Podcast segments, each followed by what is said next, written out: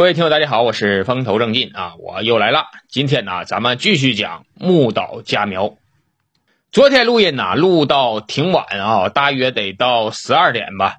今天早晨呢，我五点半爬起来的，洗把脸呢，我就给大家录这期节目。因为十一期间呢，我一直没录音，所以说呀，我得把欠大家的呀给大家补上。虽说我这个呀是一个免费的节目，但是啊，我觉得我有这份责任。这里呀，我不是说为了蜻蜓做什么贡献啊，我只是说想让我的听友们呐，能够在一天里啊开心上那么十分八分的。在这里呢，也非常感谢我的听友这么长时间不离不弃的一直追着老沈的节目。啊，废话不说啊，咱们继续讲这个木岛佳苗。上期咱讲到哪了呢？上期咱讲到啊。这个木岛佳苗高考以后啊，就落榜了，哪也没考上。后来呀，他下了一个决定啊，这个决定对他的一生影响非常大。他呀想去东京啊，去东京去闯一闯，哎，就跟咱们中国人去北京打工是一个道理啊。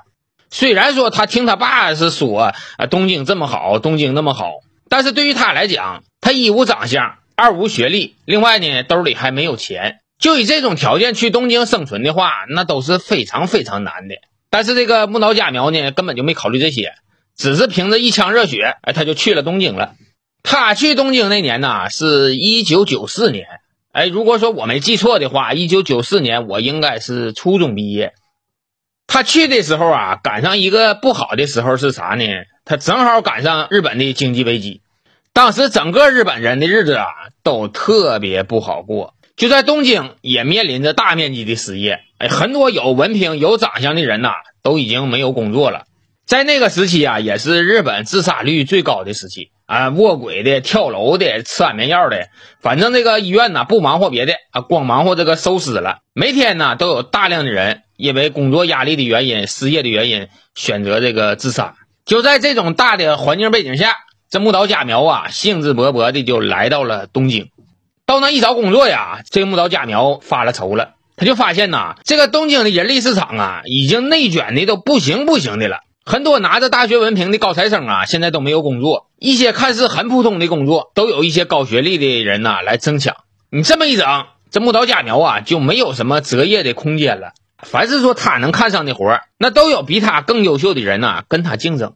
后来呀，这个木岛佳苗为了活下去哈，他就上哪去打工去了呢？就上东京的肯德基。肯德基呀是二十四小时服务的啊，一般人呢都愿意上白班，夜班啊没人愿意上。这个木岛佳苗呢到那呀就去上那个夜班，从晚上的八九点一直干到第二天早晨，这一宿啊不让睡觉。这木岛佳苗本身身体就不好，你说死老胖的，你再让他熬夜，这长此以往的呀，这身体呀就熬不住了。后来呀，这木岛佳苗就寻思了。妈的不行啊！这个活累是一方面，另一方面说这个工作挣的太他妈少了。如果说按这个进度下去哈，那我向往的小资生活，那我啥钱能过上啊？我到东京来不是说为了吃苦来的，我是为了谋个人发展来的。你要是这么的一直在肯德基打工啊，我这辈子我也翻不了身。他想到这以后，他就毅然决然的就把这份工作呀就给辞了，说这个肯德基这活呀不干了。不干了以后，他就得考虑自身的这个条件呢。你说我不干那个端盘子，我还能干点啥呀？哎，他又想起来了，我这长得不行，但是我不是弹了一手的好钢琴吗？哎，不行啊，我就当家教，上人家呢教那个孩子弹钢琴，比这个端盘子挣的多，活呢相对还轻松点。他就找了这么一份钢琴家庭教师这么一份工作。这份工作呀，挣的是不少，但他挣的呀是时薪，就是说你到人家呀，你教人弹两个小时，哎，人家呢就给你两个小时的钱；你弹一个小时呢，就给你一个小时的钱。这个时薪呐是挺高，但是呢，这个活儿啊他接不上念儿啊，今天有活儿，明天没活儿。那你说你一天就干一个小时、两个小时，那也挣不着钱呢。就像那老师出去给人补课似的，你得学生多，你得连上趟，你才能挣着钱。你一天就来一个学生，给你交个百八十块钱呢，那你也不够挑费呀。所以说，干了一段时间以后啊，这木刀家苗就寻思了，他妈的教钢琴这个事儿啊也行不通。现在日本失业的人这么多，活都快活不起了，还有多少家长愿意拿钱教孩子钢琴呢？这个道啊也不长远。后来呀，他就把钢琴教师这个活呀也给辞去了。辞了这个职以后，这木刀家苗啊，就成了待业青年了，天天呐就在东京的街头来回转。他呀就想找一份更加适合自己的工作，但是转了一两个月，他也没找着特别满意的工作。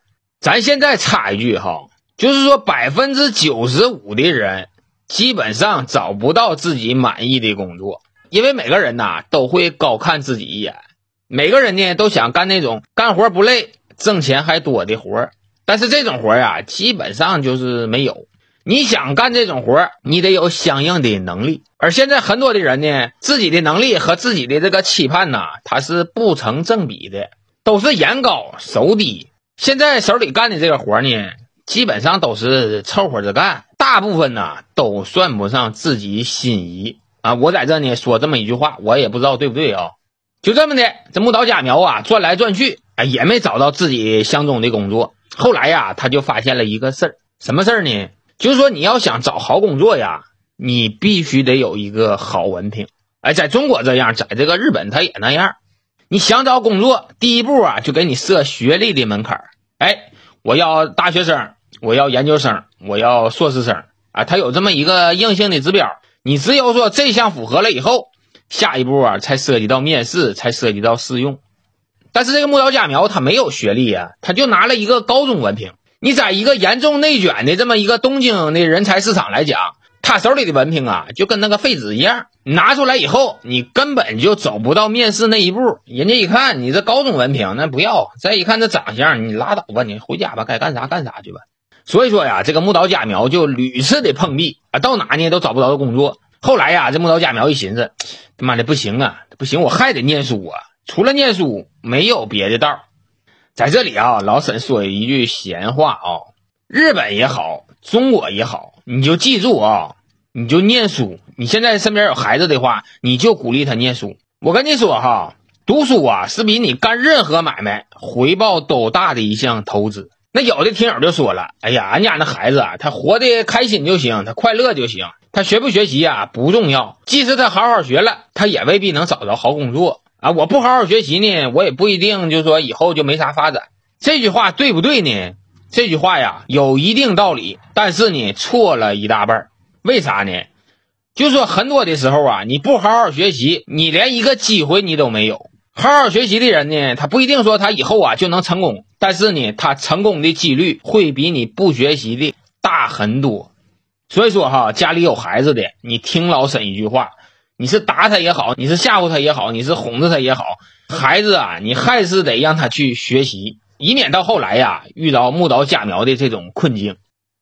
咱再把话说回来啊，说这个木刀家苗，这木刀家苗啊，拿着这个高中毕业证，满东京这么溜达呀，就是找不着工作。后来一想啊，他妈的没别的招，我呀还得学习。就这么的，这木刀家苗啊，又把这高中的书又捡起来了。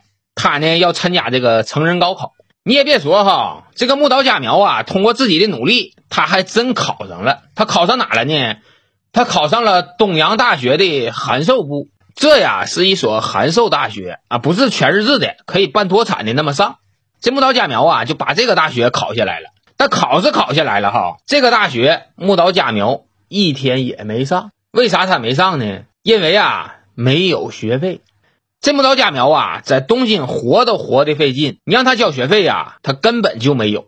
他手里拿不出来钱，就往家打电话呗。打电话呀，就跟他爸说了，说爸呀，我这边考上了一个函授，你看你那边能不能给我邮点钱过来啊？他爸一听说这边考上大学了，说实话，那心里挺高兴。但是呢，现实很残酷，就跟木刀家苗说了，说这个木岛哈，咱家的情况呢，你也不是不知道。你是老大，现在你出去了，这家里呀还有三个妹妹呢。这仨孩子现在谁上学，我都得给拿钱。唯独现在你，你出去呢能打工，自己挣钱养活自己。你说你现在反过头来还管我要钱，你说我拿啥钱给你呢？我给你拿了这个上学的钱呐，你那三个妹妹呀就得辍学了。所以说呀，也别赖你爸狠心，这个学呀你就别上了，咱家呀交不起这个费用。哎，他爸呀，就给了他这么一个回复。打完这个电话以后，这木刀家苗的心情啊，就一落千丈。他就寻思了哈，你说我呀，兴致勃勃的来到了东京，你说现在呢，就混成这个熊样。要早知道这样，你说我出来干啥呀？后来一冷静，再一寻思，他妈不行，我呀不能服这个输。在我那个小渔村呐，谁都笑话我啊，谁都认为说俺家穷，我长得丑，我这辈子啊就这样了。我出来为的是啥呀？我出来不是说为了打工，为了挣钱，我出来呀就是为了能证明自己。我让那些瞧不起我的人呐，以后能高看我一眼。我无论如何呀，我都要在这个东京活下去。就这么的，这大岛佳苗啊，就不断的给自己打气，就跟自己说哈：“大岛，你一定啊会在东京活的风生水起。”就通过一系列的自我暗示，这大岛佳苗啊又重燃了在东京生活下去的信心。但是啊，有那么一句话不是说吗？理想很丰满，但是现实呢很骨感。你现在要面对的不是说飞黄腾达，你现在最迫切面对的是什么呢？你得活下去呀！如果说你在东京吃都吃不上，喝都喝不上，住的地方都没有，你你说你以后那些伟大的理想你还怎么实现呢？当务之急就是必须得找到一份稳定的工作，有稳定的收入，能让自己呀在东京安顿下来。后来呀，这木岛佳苗就反复的审视自己，你说他妈我还能干点啥呢？干个什么职业能让我在日本有个立足之地呢？后来猛的呀就想起来了，哎呀，对呀，我以前不是干过援交吗？陪男的睡觉这个事儿啊，我轻车熟路啊，不行呢我就干这个。这一两个月呀，我在日本东京我就发现这个事儿了。哎，日本东京的红灯区啊特别多，不行呢我就到那里啊去找这么一份差事儿我呀靠卖淫来养活我自己。哎。这木岛佳苗啊，就想起了这么一个非常励志的职业，他呀就打算去卖淫来维持他在东京的一系列开支，让自己呀能够在东京扎下根儿。那说到这了，有的听友就会问到老沈了：“哎，老沈，你说那个东京卖淫违法不？” 哎，你们要是问这个问题呀，你们算是问对人了。这个问题呀，基本上就属于老沈的一个专业范畴啊。老沈不干别的，老沈就研究这个的。那有的听友就说了：“老沈，你这是什么专业呀？你是研究怎么卖淫的啊？”我跟你说哈，要是有这种想法的听友，你呀就给我面壁去。老沈不是研究卖淫的啊，老沈是研究卖淫在日本合不合法的，是以研究法律的啊。这个事儿你别给我想歪了，我是正儿八经的正经人。你们呐，不要把我想的太龌龊啊。老沈呐，先把这个结论抛给你啊，在日本卖淫呐是不合法的啊，因为日本呐有这么一个法律条款，叫《卖春防止法》啊，《卖春防止法》。日本呐是一个禁止性交易的国家，其中有一条啊，它是这么写的啊，其中有一条啊，它是这么写的，不能与不特定对象发生金钱交易的性行为。